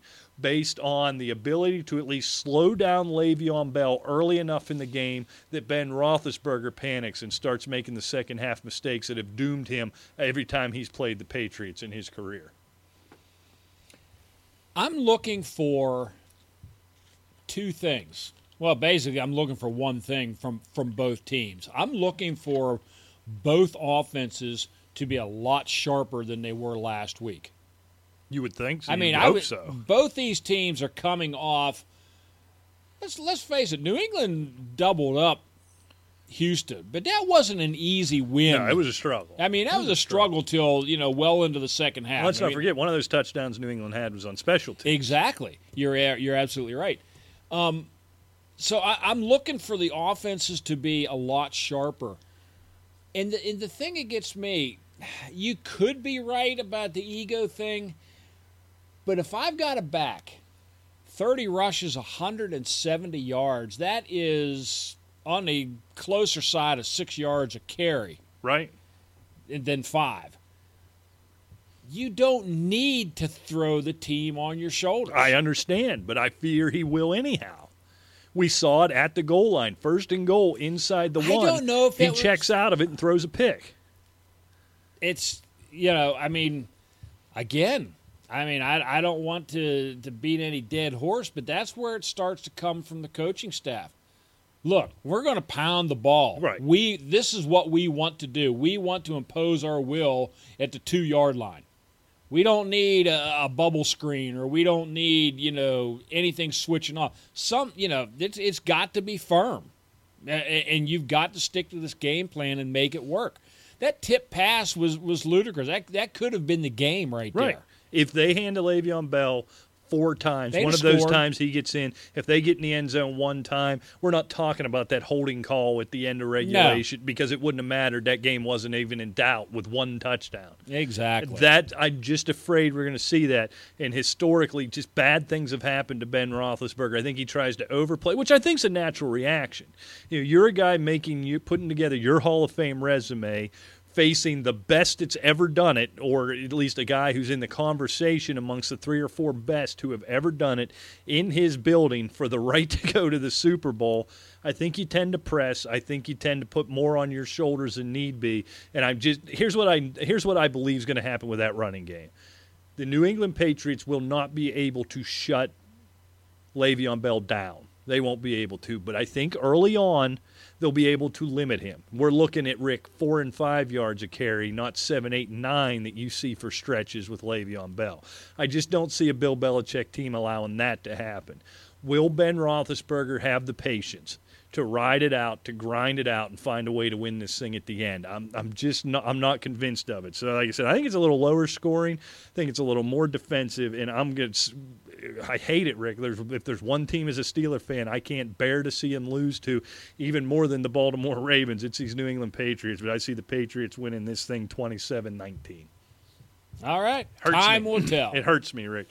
I'm sticking to my guns, buddy. I want to do my top 24 fantasy, Rick, but I think that takes a whole segment. So we'll save that for the last segment. Just a few other sports headlines, things around the league and around sports before we wrap up this segment. We'll get to that in the final one, Rick. Curious again, I was wondering what Rick Briggs thinks of this move by the San Diego Chargers to L.A. I know what the moving company in San Diego think. They're not assisting in any way, shape, or form. That's a good bit. That's funny. I like that. Yeah, I like that, too. Quite frankly, I hate it. I tweeted out when it first was announced, you know, that it's official, blah, blah. I mean, nothing to me sounds worse than the Los Angeles Chargers or the Carson Chargers or whatever they were talking about. I mean, it's gross. And I will be stunned if LA keeps both these teams for 5 years. I understand the media market aspect of this, but they were the number 2 media market in this country when the Rams and the Raiders left. Right. There's more. They don't care, Rick. If you don't have a winner, they don't care. See, here's what apparently Goodell and the billionaires can't understand. In Pittsburgh, which we haven't had that issue for the most part, but in Buffalo, in Cleveland, they're still going to show up. They're still going to root hard for this team. You know why? Because there ain't nothing else better to do. These are terrible places to live, Rick. We live in an awful part of the country. In L.A., if you stink, there's a lot better things to do. There's a whole lot more going on. And number 2, they like their college football a lot more. That's a college football area a lot more than they like the NFL. Even getting rid of college sports, which you're absolutely correct on. But L.A., it's a basketball town. It's a baseball town. Right. St. Louis is they're a baseball city. You know, Chicago even. Chicago's a hockey city. You know, and a baseball. Detroit's hockey town. Right. I mean, you know, they're not. Yeah, the Lions, they're not going anywhere, like you said. I mean, it's cold and everything. I mean, it stinks. It's awful. Yeah. You're going to watch. But if you go around all the cities in the NFL, Pittsburgh, it's a football and a hockey town. Right. I mean, the success the Pirates have had of late, they've had And on a nice summer day, it's great to go to a baseball game. We don't care. But nobody. We wouldn't have put up with this losing for 40 years. We don't care. Exactly. Lose three years in a row in Pittsburgh with the Steelers. Well, now we're heads on pikes. You know what I mean? That's the point. I mean, if you saw the Dodgers go 60 and 102 4 years in a row. Heads on pikes. How much longer do you think the Lakers are going to keep doing this? Yeah, they won't put up with it for long. They're rebuilding. Right. But, you know, unfortunately for them, they have the Clippers, at least to take a little bit of... somebody to finish third in the West and make them feel all right. Right, exactly. But they're not... It's not a football town. No. It just isn't. And what I can't grasp is, so ultimately they don't care. There's one professional football team that they do care about in that area. It's the Raiders, and they're moving to Las Vegas. So why? I understand why the owner does it. I get it. Yeah, I get it. And I understand why San Diego and the citizens of California say, no, you can zip it. We're paying, but what do they pay, 40% taxes or some ridiculous number out there? We are not building a football stadium. Do you know why? They don't care. When the Pittsburgh Steelers needed a new stadium, how many votes did that take? Right. One, it was done, and it didn't even go to public vote because they knew they didn't need to ask the public. You just let what you had to do was convince enough people out in Philadelphia to agree for state money to go to. That was all you need. They didn't even ask the people because they knew the answer was yes, we're going to do it. Right. In L.A. and California, it's a different world. It's not going to happen. So I get all that. What I don't understand is the NFL's insistence that we need even one, let alone two football teams. They will fail, and they will fail miserably. Look, if one of them becomes a winner in the next 4 or 5 years, that'll be the hottest team. That's all anybody will talk about. You start out 4 and 6, they're done. You're finished. That palace they're building there is going to be half empty from then on. Simple half as that. Full. It depends on how you look at it. Well, you know, Rick. I look at it as half empty. So. You, me too, pal. All right, Rick. And anybody counting money looks at it that way, too. Well, that's true. That's what you do. All right, Rick. Well, let's break here. We got to get caught up from last break. When we come back, my way too early first two rounds top 24 fantasy football rankings here exclusively on the Arena Sports Network. Yeah, right.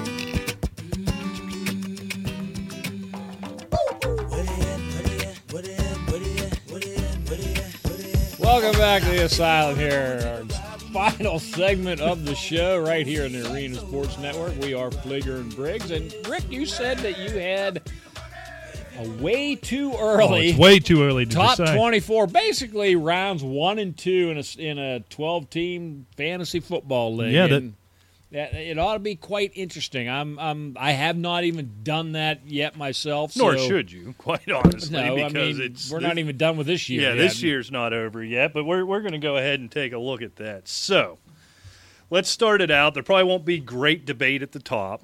I think that we get more into it as the list goes on. But I actually gave some pause, Rick, between Le'Veon Bell and David Johnson at the top because – again, because it's too early, we don't yet know what Le'Veon Bell's suspension is going to be at the beginning of this season. But assuming we either don't have one or it's only 2 or 3 games, which I think it's going to be 10 next time. So we'll worry about that when it comes. I got Le'Veon Bell at 1. I got David Johnson at 2. I don't think anybody's going to throw up any roadblocks over that. Now, number 3 was the first time I really had to do some thinking. It's come down to Zeke Elliott and Antonio Brown for me. I actually took AB here. I'd like to see Ezekiel Elliott. You know, I'm thinking from a PPR mindset because that's where we tend to live. Zeke Elliott, my only concern with him, I would like to see him catch more passes if I'm going to rank him as a top 3 guy. Now, again, I have him at 4 with Antonio Brown ahead of him at 3. I still have Antonio Brown as that top wide receiver out of this crop. Yeah, and he should be. I'll be honest with you. I think if I'm in the 3 slot, I think I'm taking Zeke. I'd think about it because of my resolution to get on the running back train. But Antonio Brown hanging out there, that's a spicy meatball. I'll take Zeke Elliott at 4. I got to be honest with you, Rick. After those top 4, this got kind of difficult for me. Not necessarily the players, but where to slot them. At number 5, even dealing with the injury deal he did this year, I think the offseason does him good. And when Julio Jones is on, it's Julio Jones for me, baby. I'll take him right there at number 5. Number 6, I struggled with this one. I'll admit readily, I struggled with this one right off the bat. just his antics. You wonder if he's going the wrong direction. He disappeared a few times throughout the year. But the skill set and the ability of Odell Beckham Jr., I still think he belongs in the top half of that first round. Yeah, you're right. And there's a couple of guys that I'm really looking hard at. And of course, you know, we'll be making a lot more determinations as time goes on. But I'll tell you what, I mean, you know, you look at the year that he just had, still having, Jordy Nelson. He's right back up there as an elite receiver right now. 97 catches this year, almost 1,300 yards. Yeah. 14 touchdowns. I mean, that's all he does is score touchdowns. And I'll tell you another guy, talking wide receivers here, that really has vaulted after this year, Mike Evans. I mean, he has zipped up to 96 catches. Right. Where that was all my only knock on him before was, you know, he was catching 60, 70 balls. Now, all of a sudden, he's up close to 100. You know, he's a 1,300-yard guy. Yeah. Oh, no question about it. So we'll get to him very soon enough, Rick. So at number 7, this would be the first one. I don't know if this is going to raise eyebrows or not, but for me at number 7, Rick, I'm buying in. I know it was a short sample size. Ajayi. Jay Ajayi, Rick. He's the fourth best running back for me right now. 3 200-yard games? If they allow him to take over games like they did for stretches last year. And he reminds me, I like him. He's kind of one of those throwback guys, Rick, where it takes a while to build up. He doesn't come out averaging 12 yards a carry like Zeke Elliott did in some of his big games. It was 2, it was 6, it was 11, it was a loss. It was 3, 11. And then come the second half when he's in between the 20, 25, and 30 carry range, now all of a sudden he's ripping off the big ones, and you look up at the end of the day, this cat's got 200 yards. He's been in the end zone. As much as we've made fun of him over the years, Rick, I think next year, 2017, is the year of Ajayi. Yeah, and it's very possible. I mean, I really like the kid. He's young, and he's big. You know, I tend maybe to hold on to guys a little too long. I see DeMarco Murray's role degrading some next year. I want to talk about him when we get to him. And the guy that sticks out to me right now, I just wanted to get your thoughts on just a phenomenal year. I mean, 1,600 and some total yards, 14 total touchdowns. Shady McCoy. I got him at 9, so... Yeah, I mean, okay. I mean, I got Ajayi certainly not nitpicking here because it's so early. Yeah. I'm just trying to get a, you know, kind of litmus test on some of these running backs because we basically have the same resolutions going into 2017. Right. Yeah, so Ajayi I gave a slight nod to over McCoy just because LaShawn McCoy for me has entered that Brian Westbrook territory, right, where yep, he's always nicked up. He's questionable every week. You don't know, do I play him? Is he going to play? Is he going to get his carries? And then he scores 40 fantasy points for you, and you started Mike Gillislee or some junk like that. So in between them at 8, I had Mike Evans. You brought him up. Here's my only concern with Mike Evans, and maybe why I didn't even bump him up ahead of an Odell Beckham Jr., is I have to believe, at least I think, I hope, I don't know. Keep your face in front of the microphone. There's excitement here. It's over with. Well, yeah, but over my left shoulder. Anyhow, so I think a lot of this huge jump in numbers. Now, I don't know. They might even be less than last season. Yeah, he's been a huge target guy the last 2 seasons. But Vincent Jackson has entered your territory almost stratosphere in terms of age. And I think finally this year, well, at least in playing time. Yeah, it completely caught up with him. They don't have another receiver. They have Cameron Brate, they have their run game, and they have Mike Evans. And that's all they have, Rick. I got to believe they bring somebody else in. If you bring in another reasonable wide receiver talent, how much does it cut into Mike Evans' workload? Because Mike Evans is a volume guy, right? He's not going to catch 9 catches on 10 targets for the 180 yards. It's, you know, 11 catches on 142 targets, it feels like, a lot of times. So you just wonder how much. And now how many complimentary receivers did Andre Johnson ever have? No, he never had. Or Calvin Johnson ever have? None. 0. Exactly. So maybe they don't bring him one in. I don't know. I just don't know if there's anybody that's going to be taking that much away from it. We saw what Shepard took away from Beckham. Right. Nothing. That's true. You know, and Beckham took away from Beckham, if anybody did. And who took away from A.J. Green? Nobody. Right. You know, I mean, these guys, who takes away from A.B.? Nobody. Right, right. And there's a lot of talent on that Steeler offense. Yeah, they just, when Martavis Bryant would have big games last year, obviously none this year as he's in rehab, but it's just they both had 100-yard games, and maybe that's the case with the Mike Evans. So, but I have him up at 8. This is a guy usually mid to late second round you could have him for. I think them days is over, my friend. I have, as we said, LaShawn McCoy at 9. Jordy Nelson, as I look at it, I'm already wondering, do I have him too low? I got him in at 10. But I think he vaults into the first round, someplace he's never been in fantasy for whatever reason. All he does is catch 80 to 100 balls every single year, and he's a late second, early third-round guy. This year I got him up at 10, and sliding into my first round, Rick, boy, we would have got mocked last year. But I'll tell you what, if I'm picking at the end of the draft, Melvin Gordon sitting around at number 11, buddy, the way he gets in the end zone, I am hopping all over that and riding that the whole way home. Here's a little scenario. Tell me what you think of it. I'm just going through through these running backs. I mean, say you're sitting at like 11, and say it kind of went chalk way you said. All right. Okay. So you've already committed. You're going to take. Okay. Say you're at 12. Okay. And say Melvin Gordon went at 11. Melvin Gordon went. Okay. All right. I'm not asking you for your 12 and 13, but I'm just going to with the resolutions for 2017 that we just came up with. And I can't get your attention because you're watching Pitt lose again. I'm listening. Okay? They just missed a 3 to tie at the buzzer. He bricked it. He didn't hit nothing. Jeez, I could have thrown that up. Good Lord. Anyway, okay, it goes chalk through Melvin Gordon to number 11. What do you think of, say, like, in PPR format especially, Devontae Freeman at 12 and Jordan Howard at 13?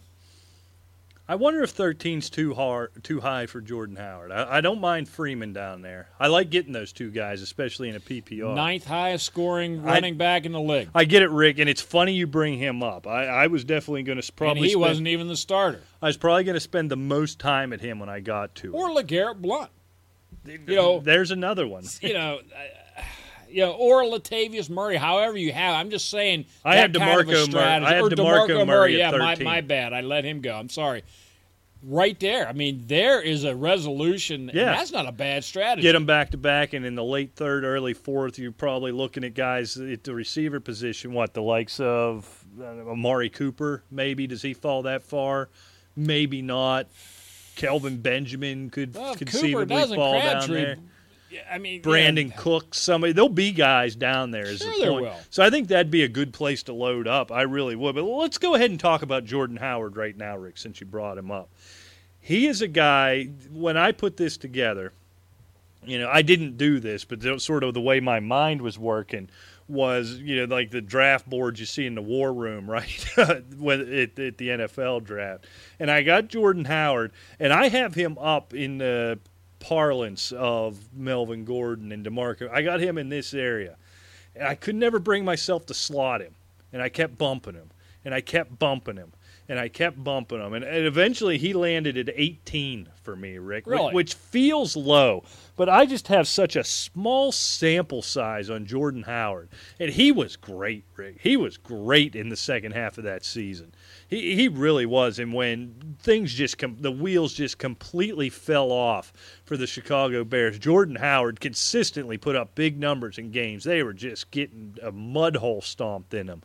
It's just I don't know that it's enough sample size, Rick, that I was willing to invest a late first or early second round draft pick on him. He feels like I'm trying to. You know, he feels like Allen Robinson to me, quite frankly. You went all in on Allen Robinson and got burned. Exactly. Okay, however, think about this past year. Both of us were guilty of it. Who didn't we go in on? They're not going to give their rookie a full workload. Yeah, we might have saw Ezekiel Elliott a little bit. We might have entire episodes dedicated to how he was going to fail. Yeah, I'm going to go ahead and delete those. But I'm looking in a PPR format. From week 8. Well, let's do his whole when did he start? Okay, week three, I think, is when he started really coming into it. He had one single-digit game from week three to the end of the season. That's pretty solid. Oh, man. There's just no question about it. And that was a 26-10 drubbing they got at Green Bay. Every other game, I mean, his lowest total was 99 total yards against the Giants in Week 11. Yeah, I mean, that's ridiculous. Let's say if you trusted those numbers 100%, Rick, he leaps up ahead of Melvin Gordon to me. Now you're talking a late first-round guy. It's just, I guess that's the question. And I think you've answered it. I don't know. I'm just going to throw it out. Do you trust him that much? Let's say this 12-13 turn. Is that somewhere you trust a Jordan Howard at this point? Right now, yeah. I mean, when you're bringing up some of these other guys that we're talking about, one thing I like about it, and we talk about a lot, the volume player. Right. I mean, it's obvious they like to run the ball. Does he stay that guy? If you get Jeremy Langford back, hell, I know, I'm a Langford guy. If you get Langford back healthy, he's not going to take his job from Jordan Howard. How much of a role does Langford play in this? Does it decrease the volume type situation we're talking about with Jordan Howard? When Langford couldn't get on the field to the very end of the year, I know. I'm starting to really think that Howard just may be the real deal in Chicago. I'll tell you what. Let's play the game of guys I have ahead of him at the running back position. So working backwards, Jordan Howard, Devontae Freeman. In fact, actually, I said Freeman first and then Howard. So. Jordan Howard, DeMarco Murray. Turns out I only had two others ahead of him. I went on a running back run. I think I'm going Howard. I'm seeing. You worry about Derrick Henry cutting into that workload? Yes, I am, because what I saw from Henry at the end of the year. That gave me pause. And he was looking good. That gave me pause when I saw. So at 12, I had A.J. Green. I don't think we need to discuss that. No. I think that's a perfect spot for him. And then I put Murray at 13, but I seriously contemplated Howard as we talked about the struggle I had with him. And I seriously contemplated Freeman over him. And I was worried about Derrick Henry and what he did do at the end of the year. And remember what I expected from Derrick Henry going into this season. And then he just performed so well, DeMarco Murray, at the beginning of the year that you couldn't justify if you're the Tennessee Titans taking him off the field. You wonder what another offseason will do. You know, you have both of these fabulous weapons. You're going to use them both. How much does that diminish DeMarco Murray's value? Well, and that's always a point of contention because, as we see with Atlanta, which is a mega potent offense, plenty of points, plenty of workload for Freeman and Coleman. I don't know if you have that with Tennessee right now. Yeah, I don't know. Yeah. You know what I'm saying? I don't know. I mean, I think they're an up-and-coming offense. You know, of course, we said that about Jacksonville. Yeah. That's a whole other conversation. But I tell you what, I think that there's probably more doubt in volume with DeMarco Murray than there is Jordan Howard. I mean, Jordan Howard still had more rushing yards than DeMarco Murray. Hard to believe. Yeah. But he did. That's crazy. So, yeah, I'm taking Howard over Murray, I do believe. All right, so let's go through. I did have Murray at 13. At 14, I had T.Y. Hilton, Rick. This guy's always a hot button. I drafted him, in the third round of our Caveman League this year and got mocked for it at that time. Or did I take him in the second and Marshall in the third? I can't remember. No, it was Marshall and then Hilton. Yeah, so Hilton's been a hot button. Hilton put up some numbers, man. He got it done. And these other guys, Philip Dorsett, Donte Moncrief, they didn't put up the ridiculous numbers we expected. This was about T.Y. Hilton. This was about Frank Gore, which was surprising. And this was about the tight end position, whoever was healthy, happened to be healthy that week. But this is T.Y. Hilton is far and above the number one weapon in what on is a bad team is still a pretty good offense there in Indianapolis. Yeah, you better believe it. And it's going to be a lot better next year. Yeah, I would think so. If they do anything with that offensive line, give Andrew Luck any time to throw the football, T.Y. Hilton could put himself in the Antonio Brown, Julio Jones stratosphere in terms of numbers. So then after that, I went Dez Bryant. I tell you what, I was cold on Dez Bryant. He was struggled with his health all year. Didn't seem to have the rapport with Dak Prescott that he had with Tony Romo. But towards the end of the year when he got healthy and as Dak Prescott progressed in his rookie season. You saw what Dez Bryant did and then what he did in that playoff game. I have to think if you get him 100% healthy, he reestablishes himself as one of the top receivers in this league. I agree 100%. There's no doubt about it. All right, moving on there. Then there I have Devontae Freeman. I think we've pretty much asked and answered. Do you worry about Tevin Coleman a little bit, except for the fact that the way they use these running backs in the passing game, I don't have fear of one overshadowing the other. Now, these guys can be a little frustrating because there were certain weeks there was Tevin Coleman games and there was Devontae Freeman games, and that could hurt you. But by and large, the end product for both guys was such that I don't have any fear of owning either because of the other, if that makes any sense. Yeah, it does. And usually what seems to happen, Rick, I agree with you, but they always seem to have their total yards. Right. One guy might have the big game, but they'll usually have right around at least 100 total yards, yeah, it seems like, in that offense. And you can live with that. And Freeman seems to be – he seems to be the bigger game guy. Probably just out of sheer volume. He's a touchdown guy around the end zone lots of times, you know, running. But, you know, yeah, I mean, I think both those guys are up there. I think Coleman takes away some of his value, but maybe in the long run he enhances his value in long term. Right. Yeah, I think you get him a little bit of rest. You give him a change of pace. I think these two work together. Sometimes I worry about DeMarco Murray and Derrick Henry. These two I don't worry about whatsoever. Right, exactly. I think they both bring enough, and that offense is dynamic enough for there to be plenty to go around. One question I wanted to bring up with you, you put him in at 11. Danny Woodhead comes back next year. Does that give you pause on Melvin Gordon, the workload of this guy? No, and here's why. I mean, he still didn't have 1,000 yards rushing. Precisely. And you see where he ranked amongst fantasy running backs, you know, at the end of the year with the time he missed at the end of the year, but even where his standing was at the time he went out, he wasn't putting up huge rushing numbers. He had one or two games with a bunch of catches, but by and large, he's not a part of that team's passing game. Yeah, 41 catches, which is reasonable, but nothing spectacular. This Chargers team gets in the end zone. They score points. And finally, after 2 years of him never being there, all of a sudden Melvin Gordon got them in the end zone. Right, and so I think that continues. It always makes you nervous with the touchdown-dependent guy. When you got a guy coming off of double-digit touchdowns, I don't know how much Danny Woodhead supplants that. And, in fact, this is 2 of 4 years, 2 of 5 years, something, where Danny Woodhead has suffered serious injuries. If Melvin Gordon is performing, you see less and less of Danny Woodhead. In terms, I think Danny Woodhead still has lots of value in PPR formats. A guy you can pick up late, third running back, flex, you know, first guy off your bench, something like that. But I think Melvin Gordon has established himself as this is his job, and now Danny Woodhead is that specialty secret weapon that he's supposed to be instead of being a primary back like he's ended up being the last 2 or 3 years there in San Diego. I agree. I was just trying to get your take on him because a lot of people, you know, Danny Woodhead's back next year, blah, blah, blah. Danny Woodhead's not a spring chicken any longer. No. He's going to be, I think you hit it right on the head. I think he's going to be San Diego's, using the air quotes, Kevin Falk from here on out. He could do that for 6 more years if he's not on the field every snap like he had to be until Melvin Gordon established himself this season. All right, so where am I at? So I did Freeman at 16. Here's the first one. I don't know if you'll question it. I don't know if I'm going crazy here.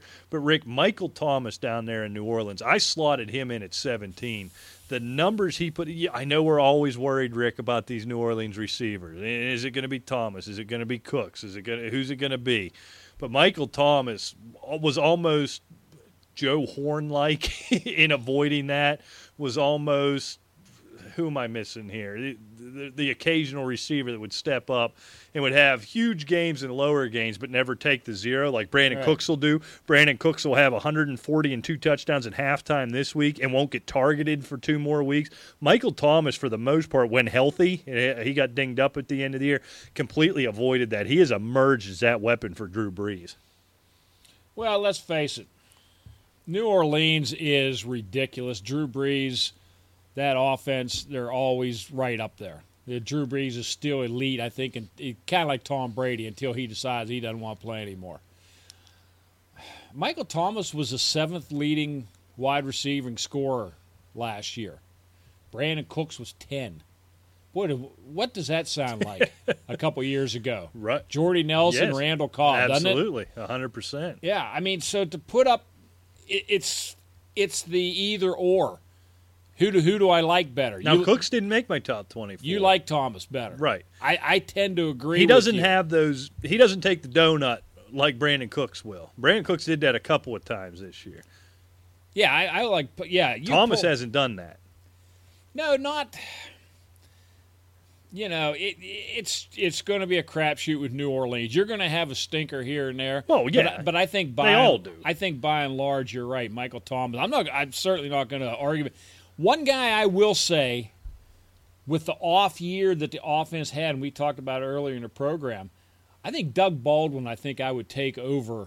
I got him at 21. He's the next receiver I have after Thomas. Okay. So we're thinking the same way. Right. Same. Yeah, I do like Doug Baldwin. I think if they can get a running game going there, Baldwin emerges back to his 2015 stature as opposed to. I mean, he had good games in 16. Now I know this is way too early. Top 24, throwing caveats out at you. Say Tony Romo goes to Denver. What's that do to the Demaryius Thomas marker? Yeah, Thomas, Sanders. I wonder if one devalues the other just because you don't know which one to draft where. Not that they hurt each other's production on the field, but it makes it such a mind blower to decide who to draft where. But, yeah, if you get a Tony Romo, if you get anybody who can throw the football, Demaryius Thomas moves up into this top 24 because he's not there right now, neither him nor Emmanuel Sanders. All right. Yeah, I was just like playing head games. Yeah, so after Thomas, I went – three? Yes, I went three running backs right in a row. I went Jordan Howard. Okay. We talked about him at length, maybe a little too low there. Here's a guy I'm targeting, Rick, at 19 that seems crazy to be able to get him there. Seems crazy maybe that I'd target him there after the season he just had. If I can get a talent that likes Todd Gurley at 19, that's where I'm going to take that risk. I think Todd Gurley's got to bounce back. I think Jared Goff's got to get better or they bring somebody better. It's got to be better with Sean McVay out there. Something's got to give. I don't think that was a Todd Gurley problem. That was a Jeff Fisher and L.A. Rams problem. I think Todd Gurley bounces back, not to his top 5 stature, but I'll be targeting Todd Gurley here at the end of this second round. Todd Gurley could turn out to be one of the real, I'm not going to say sleeper or anything, but he could be a real comeback player in 2017. I agree. The Rams have got to be better. They have to be. I mean, at least in offensive game planning. I mean, some sort of variety to let Gurley exploit his talent. Yeah. I mean, there's just got to be something there. Something has to give, absolutely. And so that's what I'm counting on here. And right after him, and I'll tell you what, here's another guy who could shoot way up if they find a reason, maybe same scenario you brought up with Demaryius Thomas. If you get Tony Romo in Houston, Lamar Miller, I have him at 20 now. He could instantly vault up 6, 7, 8 slots if they have a reasonable quarterback and a reasonable offense down there in Houston. Boy, I'll tell you what. A quarterback would do wonders in that offense. And we'd be talking about DeAndre Hopkins again. And there's so much a good quarterback in Houston could do. This could go from a decent team that wins a crummy division. They're the favorites in the AFC with that defense. Yeah, exactly. If you had any quarterback. I agree 100%. Whatsoever. All right, we only got a minute or two left, so I'll go through them quick. Doug Baldwin we mentioned. Rick, I know once bitten, twice shy. I'm going to be willing to bet that some of what happened in Jacksonville this year was an anomaly. And if I drafted – where am I sitting? If I drafted Zeke Elliott at number 3 and then I can come back at number 22 and get Allen Robinson, I'd be pretty comfortable with that start to my draft. All right. I know. After him, 23, I put him here more because I believe he belongs there, but I want to talk about him, Adrian Peterson, and I round out the top 24 with Sammy Watkins. Okay, I'm going to – I know we don't have much time left and we got to get going, and we'll have plenty of time to discuss this. But yet again, the disrespect just keeps coming. The leading receiver I know. In the NFL with 107 catches is beaten out by Sammy Watkins and a broken foot. Would you draft Larry Fitzgerald in the second round? I would do it? If it came between him and Sammy Watkins, you better believe it.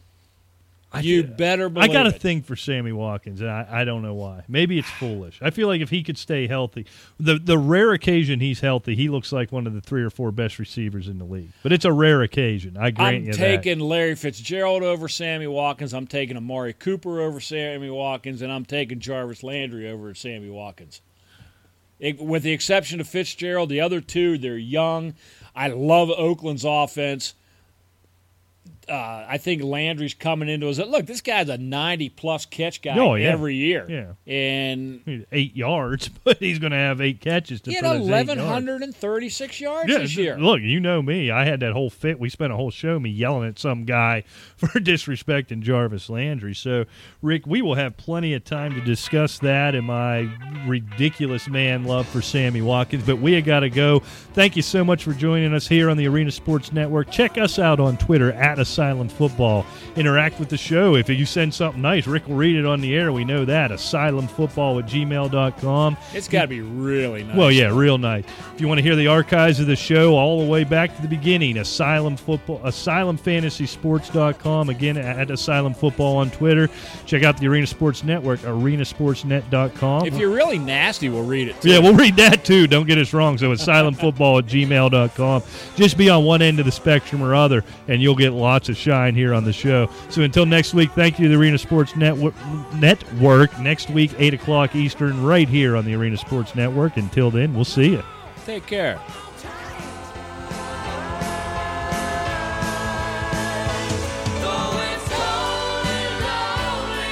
Song never gets old. I could listen to it. It makes no sense, but I could listen to it forever. Oh, that's a perfect song. I just like this operatic rock thing. I like it.